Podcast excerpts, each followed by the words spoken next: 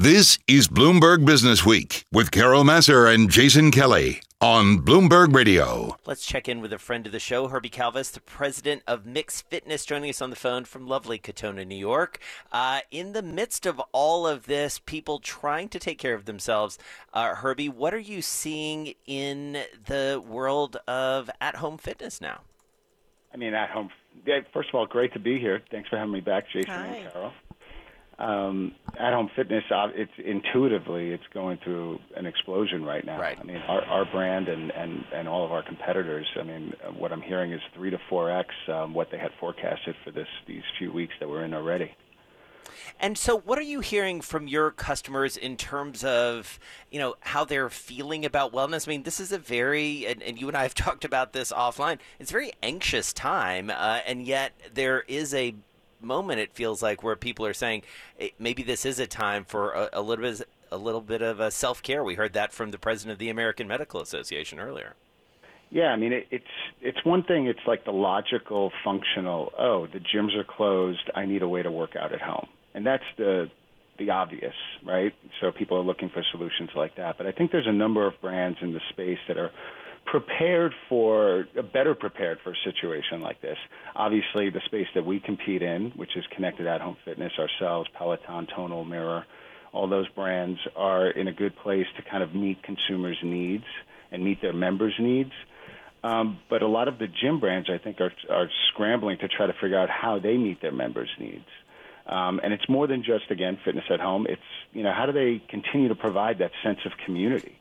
You know, the fitness itself is the table stakes. Right. So, you know, it's it, we've talked about this at length where, you know, fitness has become the new church. It's a it's a ritual for people. It's how it's their sense of belonging. So, you know, with everything that's happened and hit us like a freight train in the last 2 weeks, you know, there's people are, are starving for that as much as they're starving for the exercise. The exercise they can figure out a way to get, but that sense of community, I think, is the bigger piece.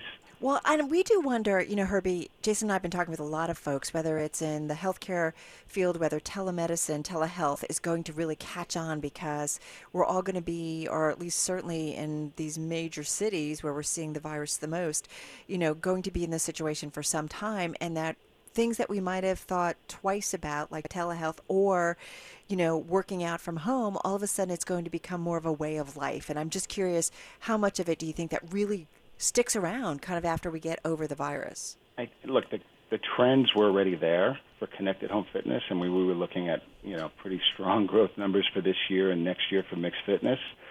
But the what's going to happen here is similar to what you saw, I think, with like the sharing economy prior to 2008 you know, brands like, you know, Uber and Airbnb, they existed, and there was a, definitely a problem they were solving, and there was a need there, and they had strong bullish growth projections.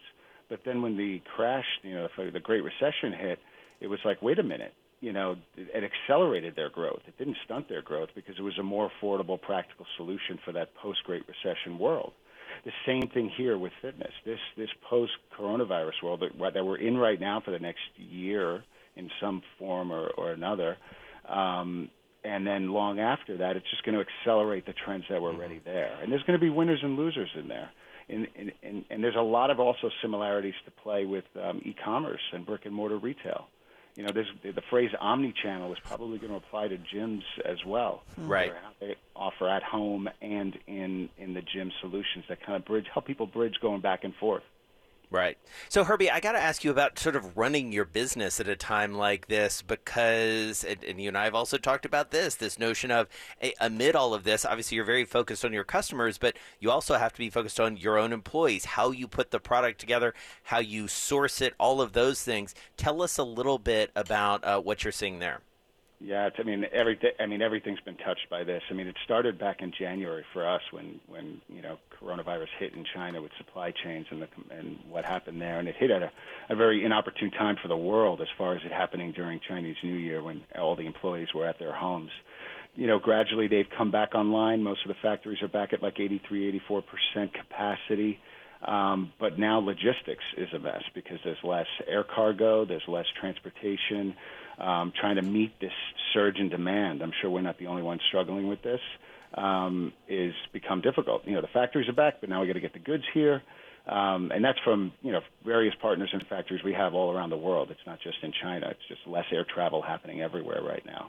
And then when it comes down to local, you know, taking care of the people here in Connecticut and New York, uh, we're based in Greenwich, Connecticut. It's it you know we made the call two weeks ago. Um, you know, like that's it. Let's put production on hiatus, make everybody safe um, from that perspective, everybody's you know production on hiatus. We're working from home, from the from the front office, so to speak, um, and preparing. I mean, we're we're a startup, so we're still doing a, a ton of work preparing for the you know second half of the year and next year. Um, but going further to take care of those people, you know, a lot of the fitness industry is part-time contractors, trainers, and coaches you know, how can we do our best to take care of them and even our, our production staff itself, you know, different cameramen and different producers and people that are involved with the business in that way. We're trying to find a lot of meaningful work for them to do during the hiatus, partially for economics, but also partially for their own sanity and to keep them engaged with the business and the brand. And from a business standpoint, it is, you know, despite the environment, it, it's a growth story for us here. So it, it, it, it gives them optimism as well for for when the dust settles on all this and we come out of it that that they have a strong business to come back to. Hey Herbie, what's involved too though with keeping in an environment like we are today, keeping your instructors safe safe as well? That's got to be. I mean, we're trying to give issue. them as much guidance as mm-hmm. we possibly can. On you know, obviously everything De Blasio was just saying now, everything the CDC is saying. Please continue to follow that. You know, keep the distancing so that when we're ready to come back, you can come back, and you're not going to put anybody else at risk um, you know, we're, we're doing some remote, like, you know, Instagram takeovers, having them engage in, in, in trying to take over our Instagram for different days of the week. Um, we put up a Zoom, um, you know, not a Zoom, uh, YouTube workout series. Our mobile app is out, but it's not streaming content yet. It's going to begin streaming content at the end of May and June. So we can just provide our content through the mobile app to the public. So we put up some free workout programs on YouTube, and the coaches have been helping promote that as well. And what do you, what sense do you get, Herbie, about sort of new companies starting in this space? Because uh, again, and this is something you'd visited with us about before, this megatrend that you talked about uh, earlier on in our conversation. You know, are there new companies that that will be formed out of this? I mean, what what's the overall kind of vibe, or are people just in hunker down mode right now? Oh, I, I mean, within the last, I mean, I think there, there was a trend towards that already. Mm-hmm. Um, and I think you're going to see more money going to the in-home connected space. I mean, you know, there's a the capital that's been raised in this space has been tremendous in the last year uh, between Mirror, Nordic Track, ourselves. You know, Peloton's IPO obviously is held up. Um, so it, there there is money flowing in there. I think it, you're going to see that accelerate, and you're going to see some of the legacy brands, so to speak, um, from the brick and mortar space, kind of expand into it a little more aggressively. Equinox and their and their you know family of, of companies is, is doing that as well. They're probably a little slower than they wish because mm-hmm. they could have been out already with Variis and um, and their offering for Soul Cycle at the high end.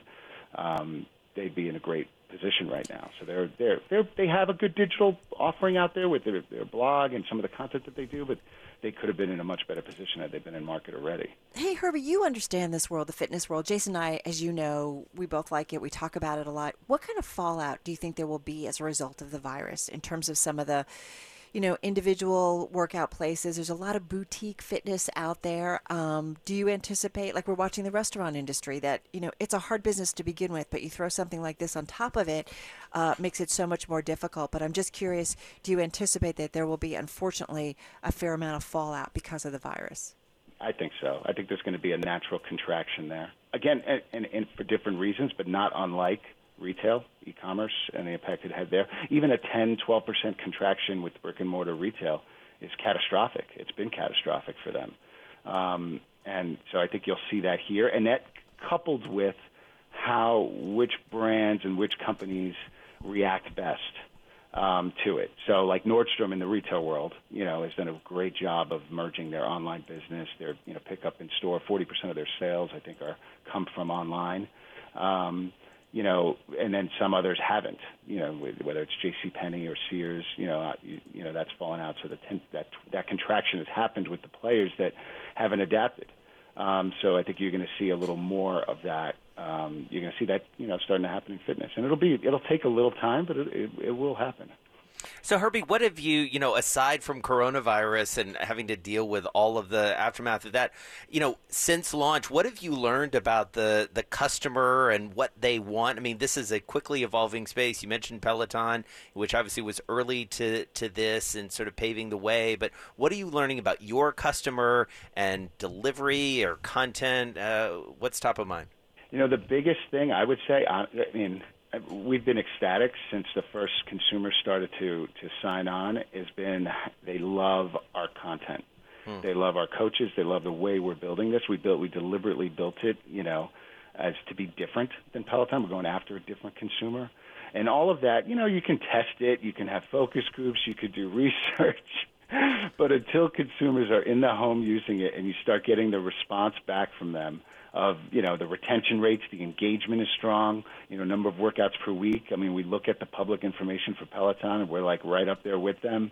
Um, our consumers love the product, the end result of the product itself for them. That means we've done a number of things in, in developing it. We've targeted the right consumers. We're reaching them with the right offering, the right message. They're buying it. Our customer acquisition cost is very reasonable for this stage of mm-hmm. where we are.